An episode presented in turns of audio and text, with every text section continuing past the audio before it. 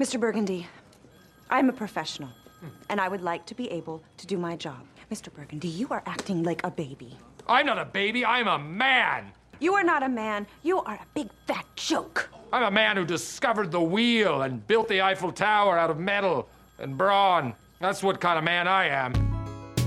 I'm, I'm trying not to get off that explicit rating this week, Matt. We, we can have it. It's fine. Okay, yeah. There are definitely some people who wake up and think, I'm gonna fuck with somebody today. Welcome to Paper Round, the show where serious research meets wild speculation. My name is Matt Collin. I'm a David M. Rubenstein Fellow at the Global Economy and Development Program at the Brookings Institution. And I'm Ranil Dissanayake, a policy fellow at the Centre for Global Development. I'm Kate Orkin. I'm a postdoctoral researcher at the Blavatnik School of Government at the University of Oxford. You will have noticed that there's a third voice there, which is not normally the case on Paper Round. But given the uh, paper we want to talk about today, we thought it would be uh, sensible to ask Kate to join us. So, Kate is a friend of both of ours and a sort of colleague of mine. I'm a DPhil student at BSG. And I think, Matt, did you guys like do your DPhils together or something? Yeah, same cohort. Oh, Yes. wow. Like way back in the uh, sands of time. Uh, Prehistory. We also all share the same DPhil supervisor, too. Oh, we did. Really? All of us are Stefan's proteges. Yeah. Bound, oh, wow. bound by blood. Yeah. That would explain why we're all so great. it's unclear if it's nature or nurture. So, Kate, I haven't actually. I don't think I've seen you in person since like for like eighteen months because of all this. How, how are you?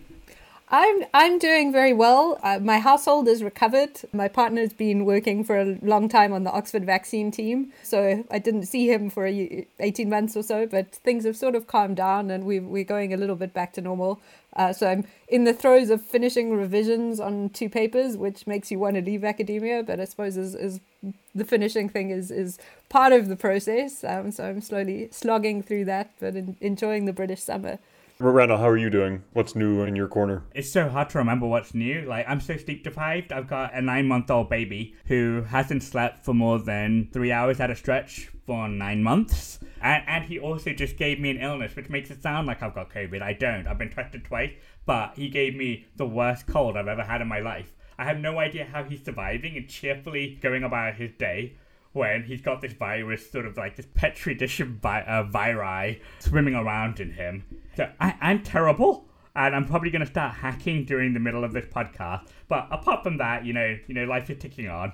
How about you, Matt? Well, speaking of hacking, I just released a new working paper a couple of weeks ago uh, based on data that was obtained through a hack. Uh, like a hack. But Matt, you haven't told us the title. What's the title of the paper?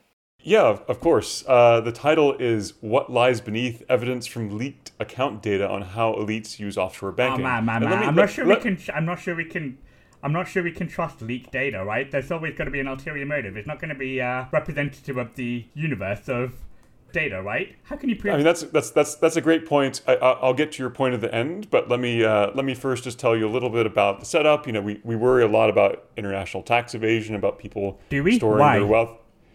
Uh, we uh, uh, oh I'm just God. not sure this is a fundamentally important question. Does tax evasion really matter? I mean, it only matters to the extent that you think that the state can spend money well. Oh, Jesus Christ.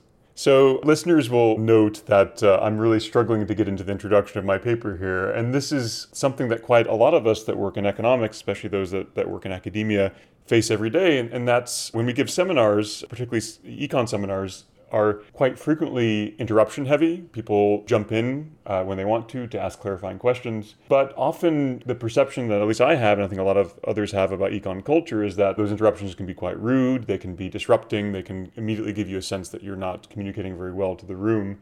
And that's kind of lead into the paper we want to talk about today. Yeah, so the paper is called Gender and the Dynamics of Economic Seminars. It has the most wonderful collection of co-authors.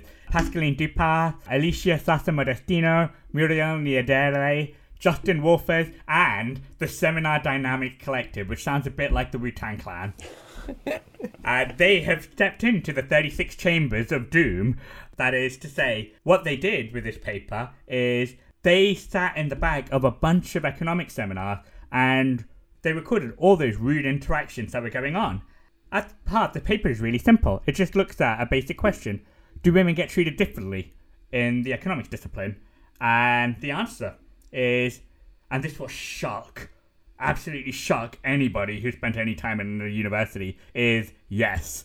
Yes, women get treated worse than men do in economic seminars, or at least in their data set. So the, the main result is that uh, women are asked more questions, and, and asked more questions are likely to be uh, hostile or patronizing. Does this pass like the very basic smell test? Kate, you're like actively involved in this community right now. Is this your sense of how things still are? So I think the one in terms of smell test is just does it chime with your experience? And I mean, one of the interesting things about COVID has been because seminars are given on Zoom, co-authors are much more able to go to each other's seminars than they are before. And a number of my co-authors have noted that there is a difference even in the more constrained Zoom format.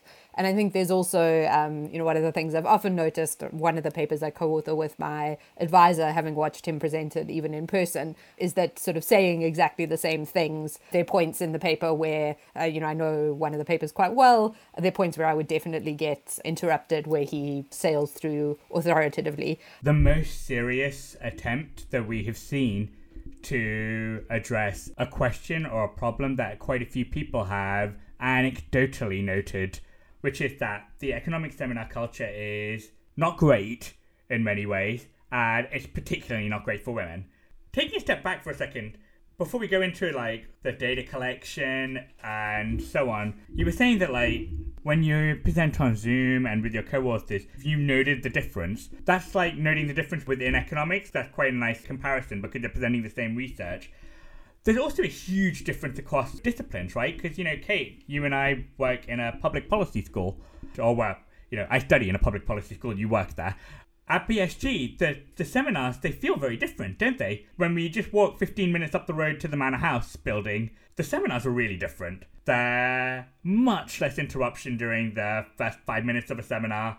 On this question, just a headline finding, pass the smell test for me, it really does on two grounds. One, that, as you've just said, there's the gender aspect, it, it chimes with experience. The other side of that is that is this an econ problem? And that also chimes with my experience, as limited as that is. Agreeing with that, I think they they also make quite a lot of effort to look at whether this applies across different fields. Although they note that in a number of the fields they're limited in their analysis because they simply don't have enough female speakers. But I think they do, for example, note that uh, in one of the parts of the analysis that uh, in macro in particular, this discrepancy seems pretty big. Not to call that discipline out too much, but I think it does come up that particular fields may develop different cultures. It might be worth backing up briefly for a moment. For listeners who may not be intimately familiar with economic seminars, I think one of the things that's fairly unique about econ seminar culture and something that's obviously clashing with the fact that econ in general has a pretty big gender problem. There's a nice quote by Deirdre McCloskey in which she notes that the main goal of uh, economic seminars are to find where the bodies are buried in the sense that you're presenting a piece of work. In modern economics, it would often be a piece of work that's very uh, heavily empirical in nature. There's lots of assumptions behind your results. And it's your job to present this piece and, in, in many ways, uh, defend this piece against a crowd whose probably main obje- objective is to figure out what's what are the weaknesses of your work. I think uh, originally with the ultimate goal of trying to make the piece stronger, of trying of trying to improve your research but obviously in some situations it can create kind of a combative often hostile environment between the speaker and and their audience.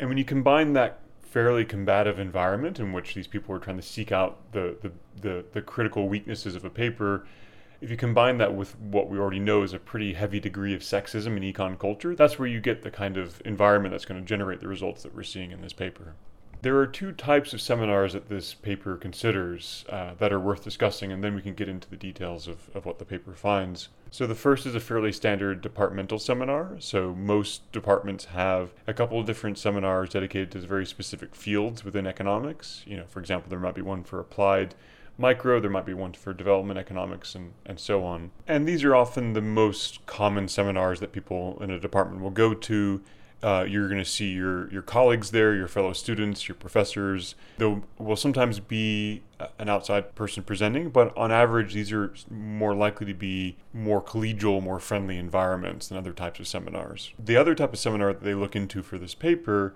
are these, or what are called job market seminars. These are, are very different in nature. They are, the person will be one of five people being flown in to give a job talk. They're going to be, you know, potentially hired as a tenure track person. The stakes are a lot higher, and not only for the person presenting, but also many more people from the department will come because they are in many ways selecting their future colleague. And I think most people would agree that job market talks are on average a lot more combative, a lot more aggressive than your standard departmental seminars.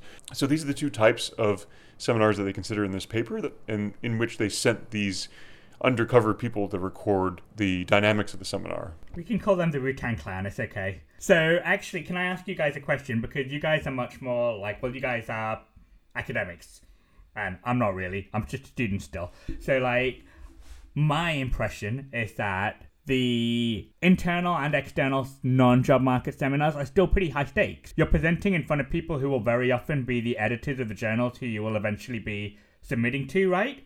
If your seminar gets derailed by angry man number three, or angry person number three, I should say, at the back, do you think that harm your chances of publication? I would say it's uh, the stakes are different. I think that job market papers are sort of supposed to be polished, or as po- you know, polished as people are able to get them by that that point. Whereas I think the expectation with uh, work in progress is more of the the sort of thing you guys were talking about earlier. Of you put a piece of work out there that's you know you've done a lot of work on but is it a point where you want to get feedback and you're still intending to do a lot of work to integrate the feedback? Actually people tend to deliberately present work that isn't completely polished. A because uh, mostly the people who are invited are faculty and b because uh, there's just a, a, bit of a different expectation of the, the extent to which the paper is finished. I think the stakes are a bit different for the two things. And most of the people who are invited are faculty. So then uh, they're in uh, tenure track jobs or more often than not they're more senior, so they've, they've got tenure already.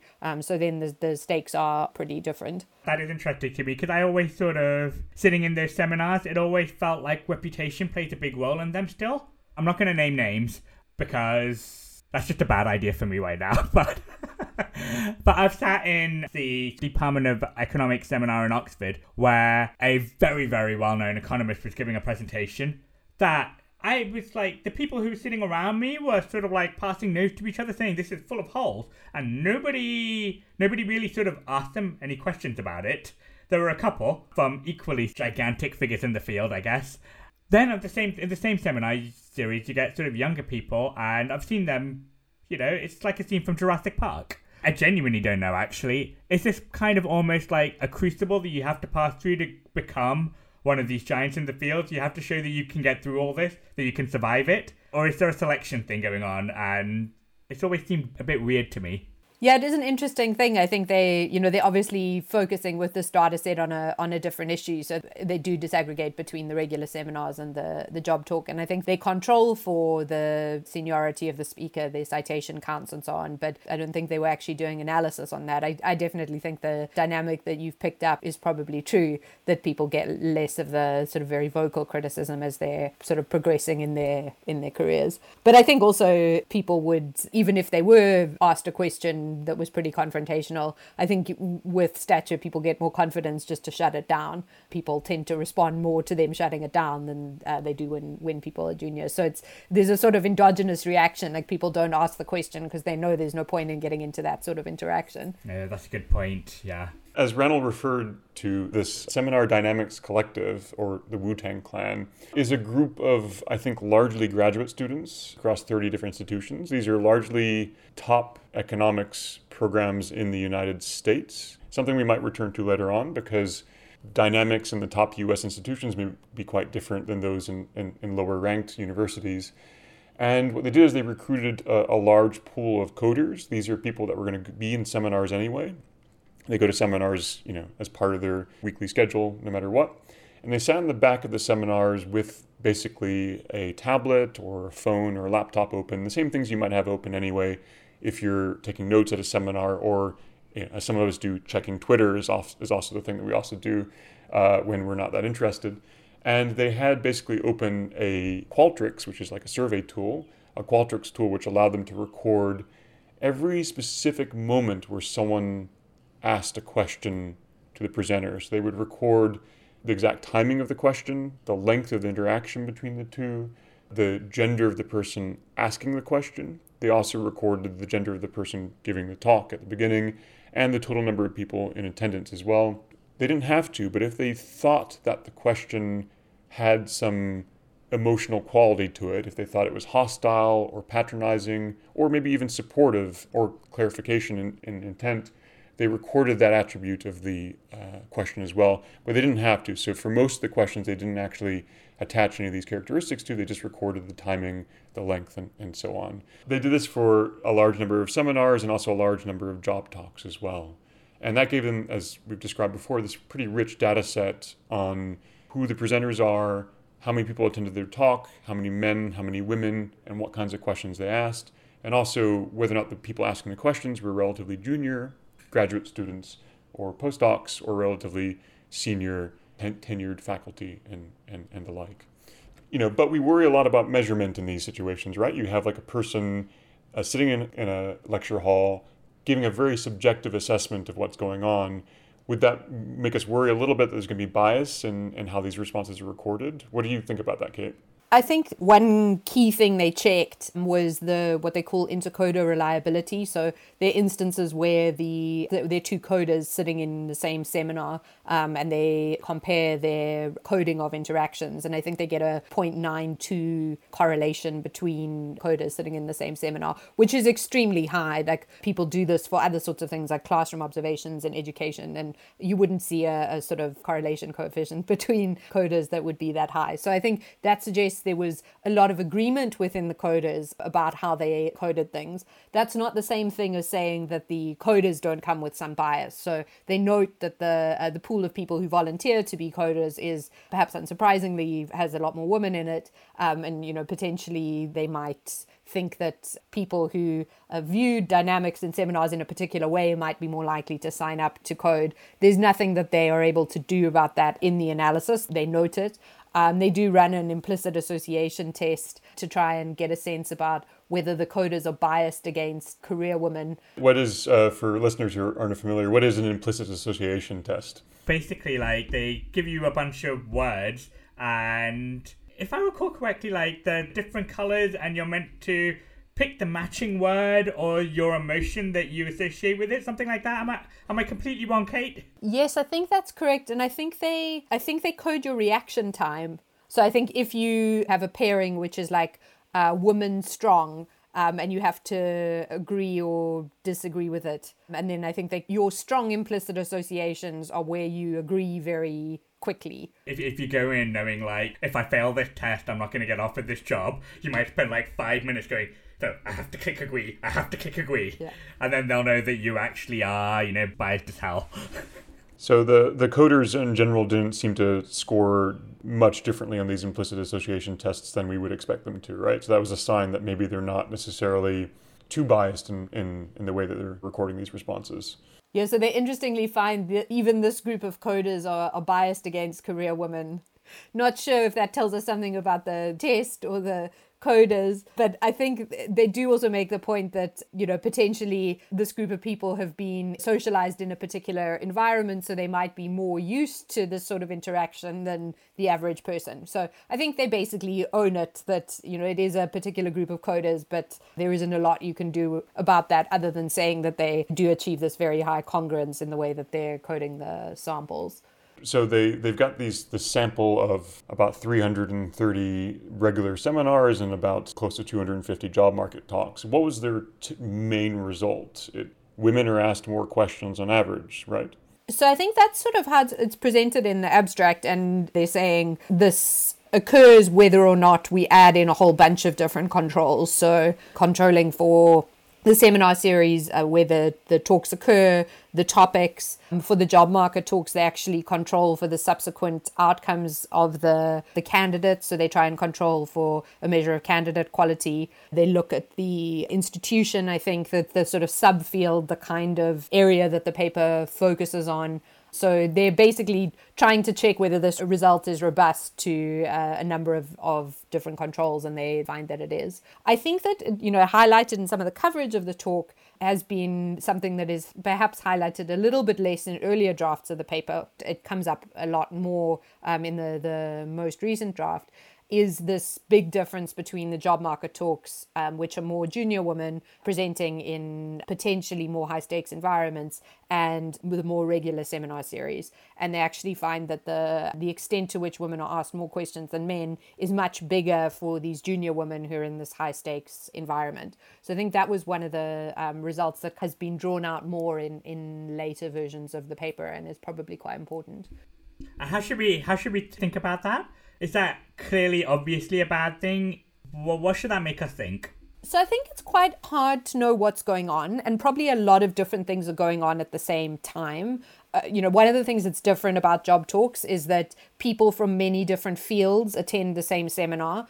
There are a lot of people who are in the seminar who wouldn't be familiar with the methods or the particular style of the subfield. So I think that may, and they do indeed find that job talks have way more questions asked of them it's impossible to disentangle that dynamic, you know, the the very interfield nature of the talk from the fact that it's a more junior person presenting to a more uh, senior set of colleagues, and also the fact that potentially the audience has more stake in finding the holes because they are trying to decide whether they bring this person on as a colleague as opposed to just sort of sitting through somebody's seminar. So all of those things are different between the two groups and it's quite difficult to tell which of those things is driving the difference. I don't think there's anything they could do about that in the paper, but I think it's worth noting that we shouldn't immediately jump to this is because it's more junior women that are facing this issue. I think there are a number of different things going on that can't be separated. But none of that takes away from the fact that there's still that big gender gap. I think it's also worth pointing out that it's not just a big gender gap, it's an insane rate of interruptions.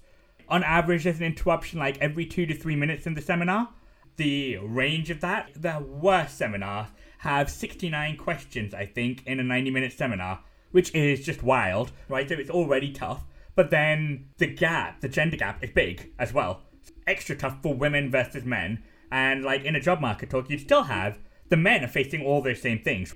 They're also junior men. They've got an audience of people who won't necessarily be familiar with their specific field or their methods and so on. And all the audience has got the same high stakes. So the, the, the gender gap couldn't be anything about those things. Yes, I think that's I think that's completely right. You know, the paper does actually say two things. Descriptively, it says something about the field, even though we're not comparing it to other fields. Uh, and then also on top of this, there's the uh, there's the difference between the genders. And I think I agree with you. I think that's a that's a really important point. You know, they they note that women are getting different treatment, and they they also are very careful to say we can't see how this affects people's downstream outcomes. But I think it is really worth bearing in mind that this affects men as well. Um, and I know from my colleagues that uh, a lot of male speakers find the experience when they, particularly when they're starting out in academia, extremely nerve wracking.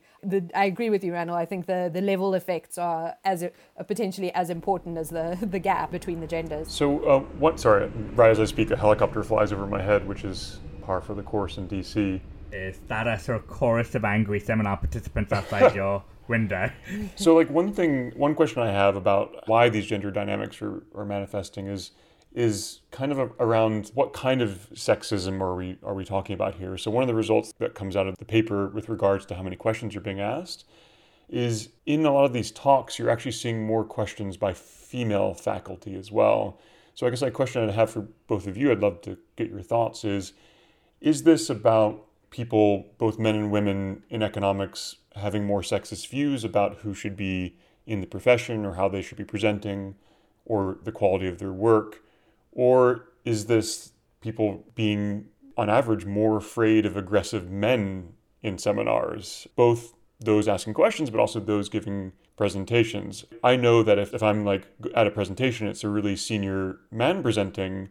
I can imagine people being a little bit more hesitant to speak up and, and criticize a paper than if it's a junior woman. And I'm wondering to what extent is it our perception of the presenter as being high quality, or is it our perception of the presenter as being someone that I can interact with in a non hostile way? So I, I think that's super important. And it's one of the things I found really interesting learning how to present in an economics context as opposed to other places where I did kind of public speaking. So I did competitive debating when I was in undergrad um, and in, in high school. And so you, you end up with quite a lot of interaction in what are fairly antagonistic settings.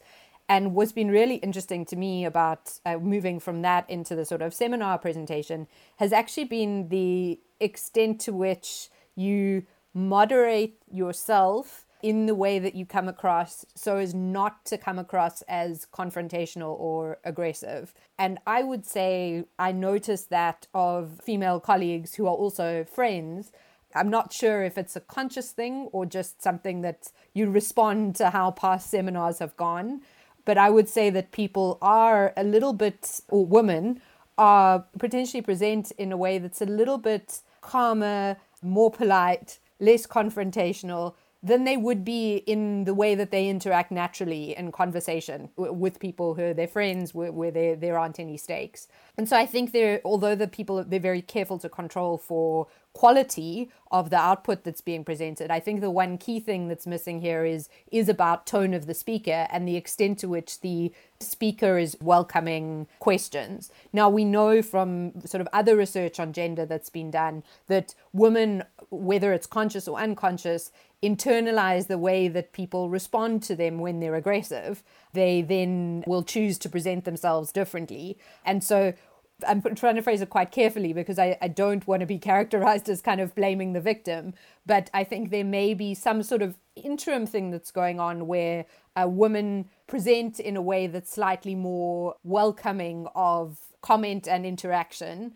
And often, um, so for example, one tactic that I've, I've seen a women use quite a lot is, uh, you know, someone interrupts them, they give an answer, and they then say, have I satisfied you with that answer? I don't know if that's anecdotal, but I've, I've never seen a male speaker do do that. And so I think there may be some of that going on, and that might account for some of the results kind of in the middle of the distribution. I think then there's a different thing of how these crazy seminars that just get derailed, like does that happen more to men than to women? And it could be that there are those two different things going on at the same time. I definitely don't want to say that the women whose seminars get derailed, like that's their fault, because I, uh, you know, I don't think it's anybody's fault. But we are socialized beings.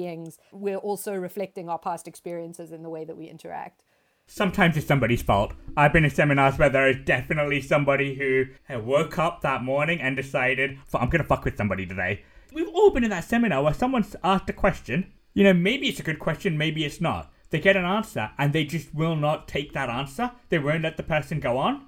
And I, I saw something on Twitter. Somebody told this story where it's a senior female tenured economist. I can't remember which one it was actually I spent too much time on Twitter, so I can't I can't remember who said anything anymore. She told a story where she turned to a male colleague and said, "I'm sure that this person has not managed to come up with an answer to your question in the 30 seconds since you last asked it. So can we please move on?" There are seminars like that, and Beatrice Cherrier, she's on Twitter as you know, as the undercover undercover historian. She put up a picture recently, which was a description of the seminar culture that Alexander Gerschenkron cultivated in Harvard, and it sounds awful. It sounds like the point was intimidation and terror. That seems mad to me. Nothing you said there sounded like victim blaming there, Kate. If you are in a hostile environment and you take protective action, and that protective action is a lower equilibrium than the perfect world where there's not a hostile environment, it's still probably better than what it would be if you didn't take that protective action. Yeah, so potentially you have a calm, friendly manner that invites more questions, but it means people don't absolutely go after you. Um, and I do think that that is something that female speakers do. And there weren't as many women in our research group when I was doing training as there are now.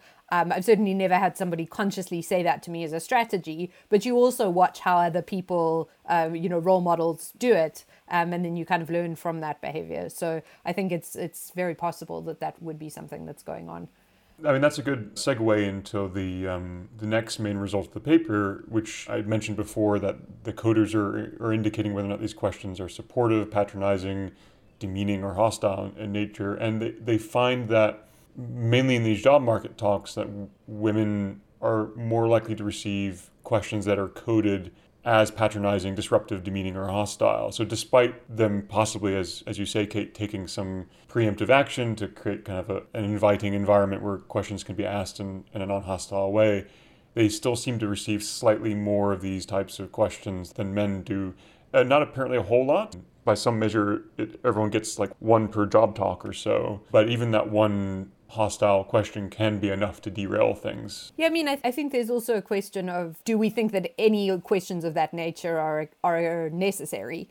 I mean, one of the things I think, Ranil, you were saying people may cultivate a particular culture. I think there is a, a school of thought that says, well, this is efficient you know, this is the best way to, just like we believe in markets that kill zombie firms, we believe in interactions that kill um, terrible papers. And so, um, you know, we need to weed these things out before before they're allowed to like I don't know if people think they'll get into a journal by mistake or something. So I, I, think there is an element of the discipline that might think that this is an efficient way to get people to learn really quickly. I think my question would be whether we can get the same culture of sort of interaction and honest feedback without some of the more hostile elements. The other difference, though, is that it, I think we all want a, an environment that kind of weeds out the bad work or improves it.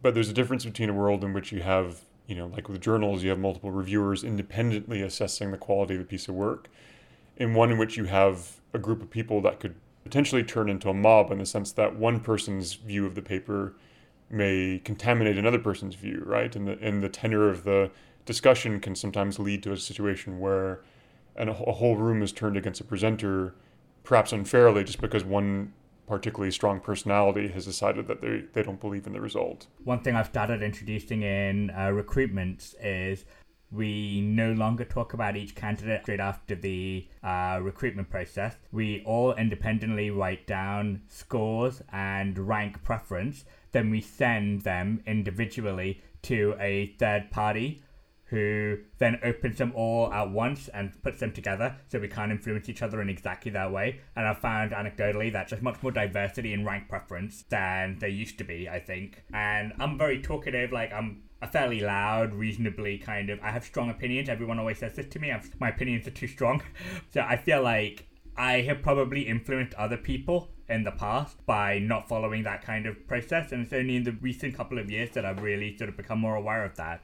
But actually, I, I wanted to back up slightly and talk about this sort of is this an efficient equilibrium question, right? Because I really strongly don't think it is. For one particular reason is that I come from a policy background and we often have the same papers presented. I have now multiple times seen the same paper presented to a group of policymakers and to a group of academic researchers. When you go in with the motivation that I want to find the weakest point in this paper. I want to find the soft spot and I'm going to plunge the knife in. By the time you're getting a paper presented, it's pretty good normally. The soft spot's not that soft. And you could be focusing on something that's completely orthogonal to the actual importance of the question, the size of the finding, why we should care about this in the real world. And you wind up. That's how you get these 95 page papers with 400 robustness tests to prove that actually, you know, bootstrap my standard errors, make them robust in this way, and I can coat them in chocolate, and it still comes out as significant. Meanwhile, in the policy seminar, people are like, okay, even if you're off by a factor of 10, this still really seems to matter. And because it really seems to matter, let me now ask you, what do we do about it? Like, let me focus on the substantive question. And as academics, that isn't that what we're here for?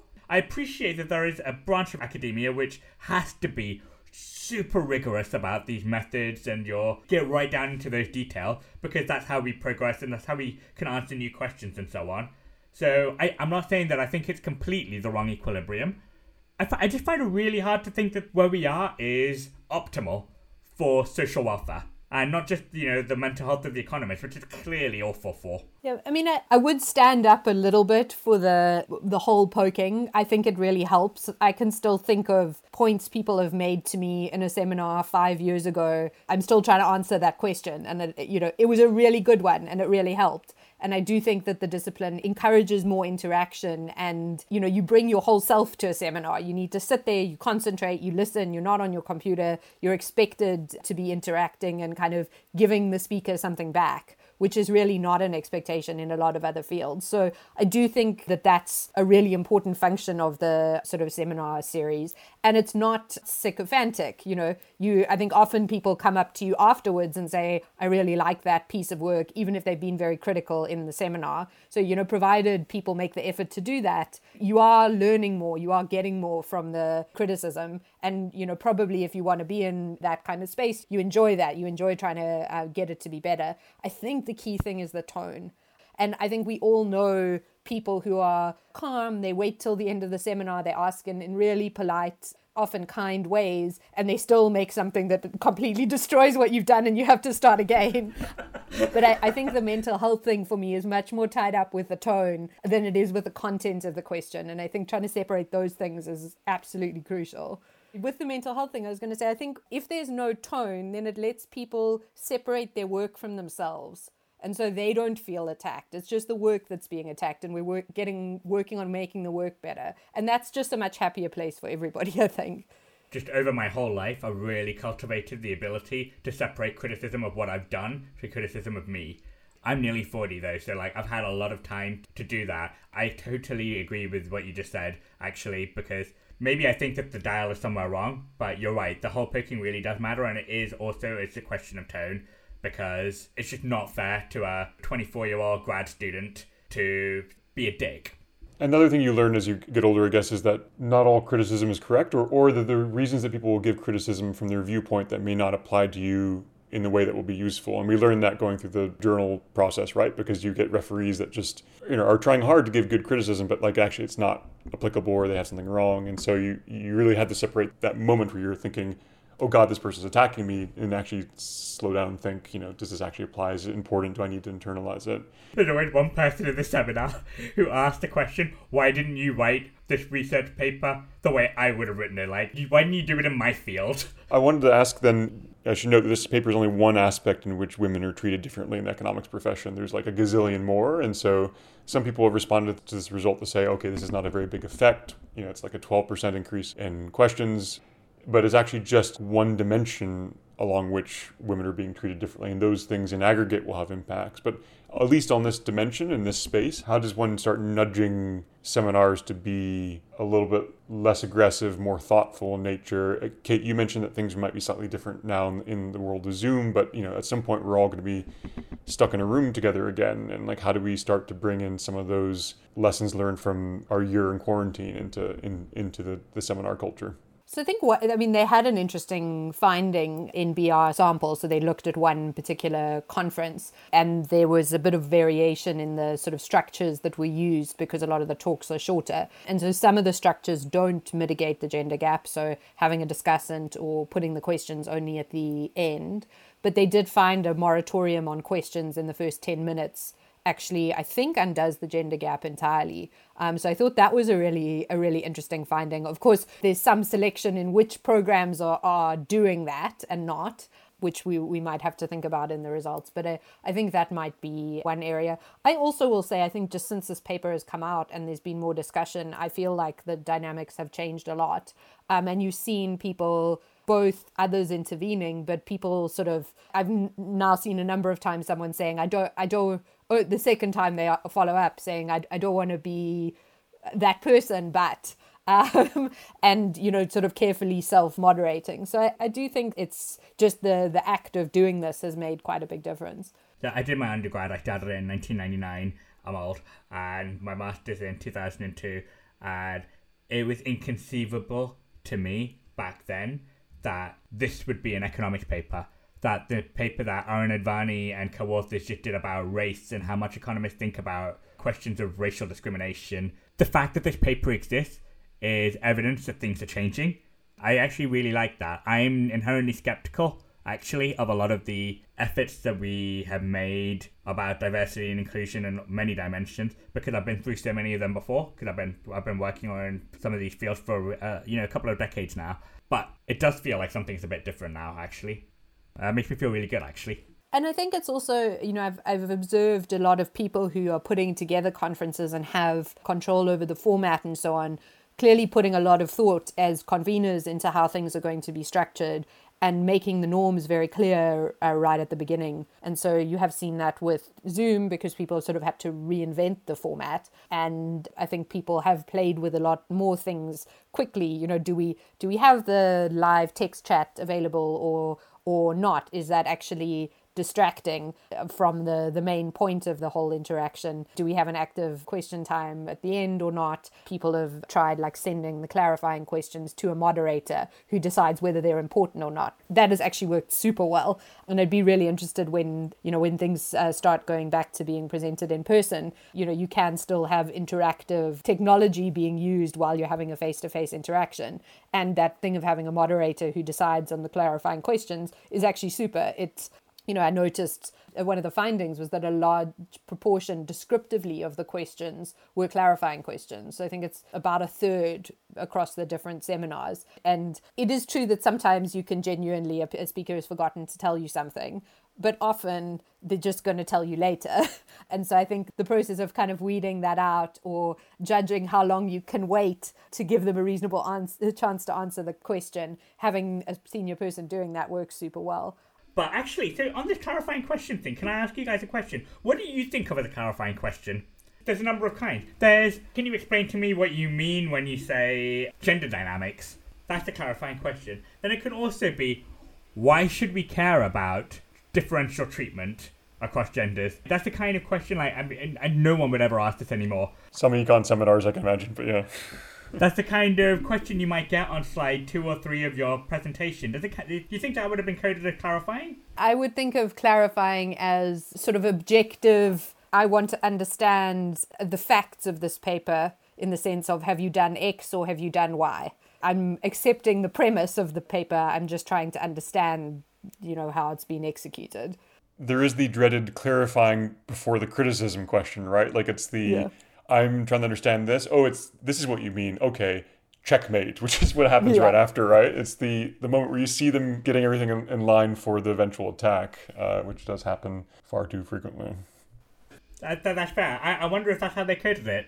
You know that I, I have been in seminars where people ask stuff like, why do we care about this as economists? And it's all often about stuff that really, really clearly just obviously matters for social welfare. It just might not be what economists have studied before or what these economists have studied or whatever. I, I think back to like the Lisa Cook story about how she did that paper about the effects of lynchings on innovation and patents by black Americans and how long it took her to get that published. The feedback that kept coming back with like, is this really economics? You know, lynchings and you know, or like why why does this matter? Does this have broader relevance? It's that that kind of question I hear a lot, and maybe it would be classed as something other than clarify. I, I, I hate that kind of question. It, I always want to ask, like, I wish I had your confidence knowing what economics is. I wish I knew what economics was as well as you do. I think because everybody outside the discipline seems to think we rove free over every aspect of human behavior, so they're very confused why we would choose not to touch anything because we, we know everything about everything and write papers on it.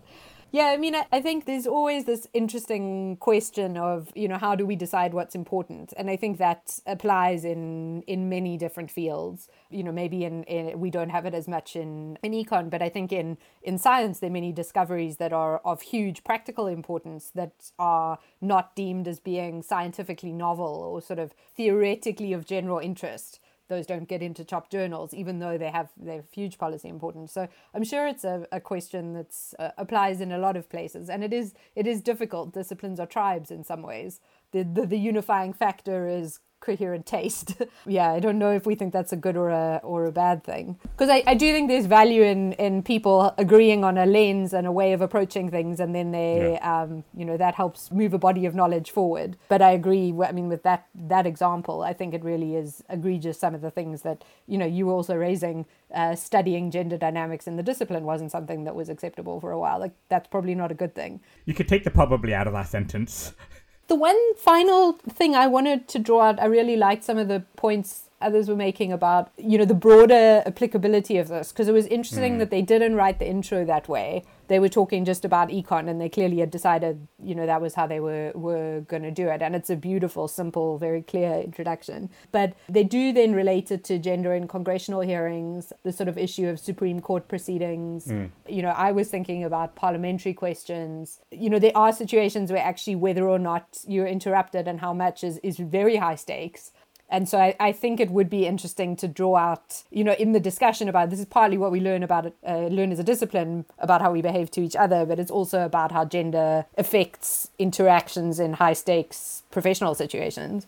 And then the one other thing I thought I thought about in terms of taking the agenda forward was I thought that point you were making about groupthink is super interesting. So, you know, one thing it would be really interesting to know is say there's a rating of the candidate or the paper at the end of the seminar. You don't get a control because you don't see how the sem you know what people would have done had the seminar played out differently but i, I do think it would be interesting if uh, for example in those seminars where the there was a, a very hostile question if you could compare those to other seminars where there were the same number of questions but there wasn't this like one awful one uh, and then how does that influence other people in the seminar um, and how they how they think. Because I think that's where it starts to get to the question of does the dynamic of interaction actually have consequences for how people are, are making further decisions? So they didn't look for example at whether the like job candidates I, I mean it's probably not a big enough sample but how they did in the flyouts. Um, and that to me is uh, you know is a very interesting aspect of it. I mean, the groupthink thing also raises the stakes, and the reason I thought of it is it, it came from personal experience, and I guess we're we're heading this way in talking about our own best and worst seminar experiences in our own careers. But the worst one I ever had was one in which there was one main critic of what I was presenting, and at some point midway through the talk, I felt like I had to quote unquote defeat this person. Uh, or else lose the entire room. And I didn't defeat this person. I, I lost. The, I, I just you know in that very high stakes environment, I couldn't think of a response that would satisfy them and i just saw like the room turn and if that's going to be the case that also raises your own level of hostility because you realize you have to knock down these people who are coming at you and that's definitely not an environment or culture you want to be cultivating so You're really, really strongly making me think of that episode of Seinfeld where George Costanza got insulted in his meeting. Where the guy goes, "Hey George, the ocean called. They're running out of shrimp." And then he thinks like that night of what his comeback is. So he goes back to the place where this guy works, eats a load of shrimp in front of him to try and induce him to make that insult again, so he could come up with his zinger. You know, George, the ocean called. They're running out of shrimp. Oh, yeah, Riley? well, the jerk store called. They're running out of you. What's the difference? You're their all-time bestseller. not to drag us down to pop culture once again, but you know what you just said about the equilibrium you settle in when you're in this hostile seminar? I think that's a really important point to make as well, because what I was thinking through all of this is that we all make allowances for this sort of seminar culture, and we all behave in a slightly different way in order to respond to it. That might be about how much we prepare or it could be things around, as Kate said earlier, how we comport ourselves when we're talking to people. Do we want to seem more receptive? Or it might be, as you said, where you get into a tit for tat, where, like, I am going to break you. Now, one important thing is that, ironically, this is something that macroeconomic, uh, macroeconomics has taught us, is that small frictions can lead to very, very different equilibria. Your equilibrium can shift quite substantially because of relatively small frictions.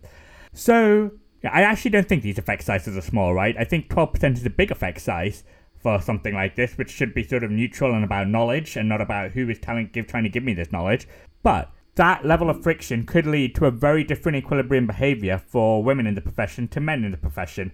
And that may itself have very big long term consequences. Consider, for example, people tend to think that authoritative, competent speakers who maybe are willing to sort of bat aside a question, when you are not perfectly able to judge the quality of their work, that might be the heuristic you go to to sort of judge, oh, that's a great economist there. And if those people are systematically more likely to be men, and the people who are systematically more likely to sort of say, That's a good point. Let me think about that. Here's my answer. Have I have I responded to you adequately? Are systematically more likely to be women? We already know women are very underrepresented at the top echelons of this profession. That's one thing that this paper can't do, and it shouldn't do because it's not like it's not well placed to do it. But thinking through that chain from the differences that we find in this paper, plus add in all the other stuff that they allude to that women and also people of color ha- have to deal with in this profession, it builds up into something quite potentially quite dramatic to what the production function for knowledge is in economics.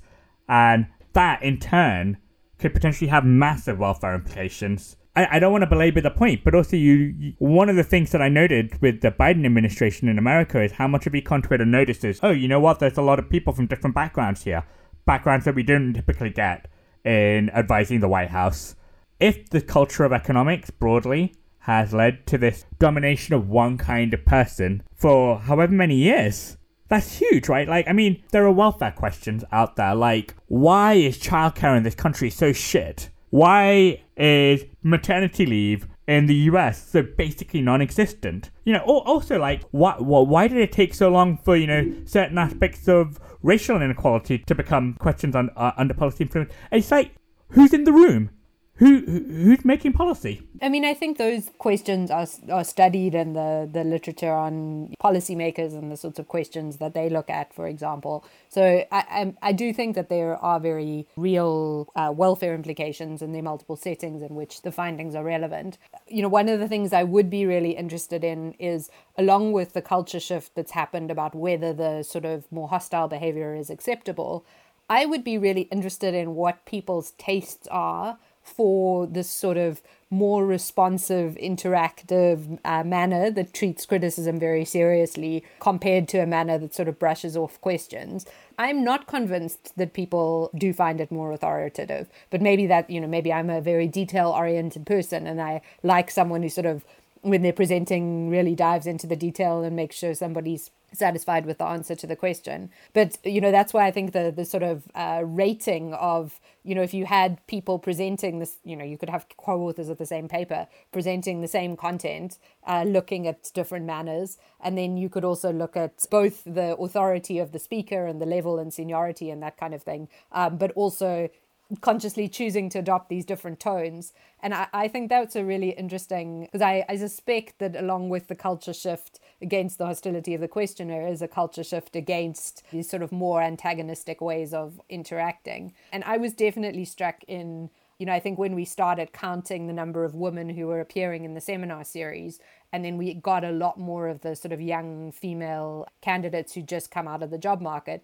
I remember just being really struck in those those first couple of years when that happened, how different their manner was, and then how that seemed to work for them. So I think it, it is an interesting thing that might be changing at the same time that would be would be useful to track. So it's not to say that that isn't that hasn't contributed to where the discipline is at the moment. But I also don't think it's there's necessarily past dependence. Like we might be at a moment where that those sort of tastes for authoritative declarations are diminishing.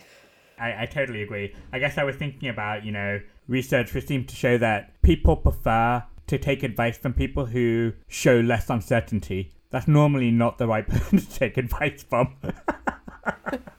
yeah, absolutely. I, I, I, had a friend who quit being a doctor and became a scientist because he said he couldn't handle that the patients wanted him to communicate these certain diagnoses when he knew that there was no certainty and he was just kind of stabbing in the dark. I wish that was my doctor. The doctors who I have interacted with, uh, my son had a few health problems during pregnancy uh, and so on, and uh, he's fine now. The doctors treated cutoffs as if there was three massive discontinuities. Like, you know, if it was 1.96, then, you know, th- th- then we'd have to operate right now. And I'm like, really? And you know that's the result of some dummy in a regression somewhere, right? That just happened to be significant. that someone's probably p hacking to get tenure anyway. I was going to suggest why don't we we could ask like what's your favorite seminar you've ever been to, if you have one. So I watched uh, Michael Kremer and, and Willa Friedman give one uh, recently at a CPR function. And it was the first time I've seen, so they, they group gave the presentation. Um, and they did have some tech issues. It was sort of difficult to switch between things, but it was just really nice seeing, you know, one person giving the motivation and someone else, you know, people giving the different parts that they'd quite obviously worked on. So I was super struck by that and I really enjoyed it. It was kind of much more lively than the average one. Um, even though there were some of the tech difficulties. So for me, it was very early in the pandemic. I listened to a paper we discussed in an earlier episode, which is RCTs to Scale, Stefano DellaVigna's and Elizabeth Linos's paper. And this was like I had been inside for weeks, and I I was doing some yoga while I was listening to it. But then leaned in, and this is the wonderful thing about the early days of Zoom presentations. I typed in a question, which then John List responded to on on on, on read out to them, and I thought, how can I be doing all these things at the same time? And also, I'm really glad no one is looking at me in my yoga pants right now. Was my second thought. So I asked the question. I don't have anything like a spotter story for you, uh, for you guys to tell. But I will say one is that I saw uh, Kaivan Munshi present at the Manor Road uh, building uh, a couple of years ago now, and I was sat next to Pascal Jaupart, and I remember we were like just sitting there like just like giggling at each other, going like, "This paper is so good. How is this work in progress?" And, it was just one of the most impressive things. He was just so calm and collected, and it was such an interesting idea, so well executed. Uh, but yeah, no, I'm afraid I don't have that much. Uh...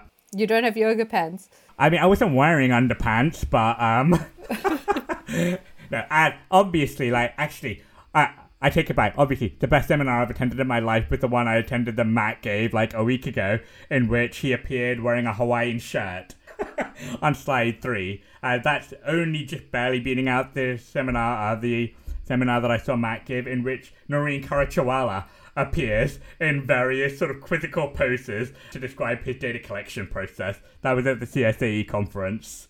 Kate, it's been a real pleasure to have you on the podcast and hear your thoughts about this paper. We hope we can have you on again at some point. Thank you so much for having me and for picking the paper to discuss. I think it's really it's been really great to see the response of so many male economists to this paper. I think it's been one of the things that a lot of people have been happy about. So thank you for having me on to discuss it as well. Pleasure was all ours. Thank you. We didn't talk about any Marvel stuff this week, Matt. but you know, Loki is coming up. Uh, Loki's starting on Wednesday. I'm very excited about Loki. Yeah, I mean, I've rearranged my life to fit. To, to I th- I'm, I'm very sure I've deferred deadlines to make sure that I can watch it.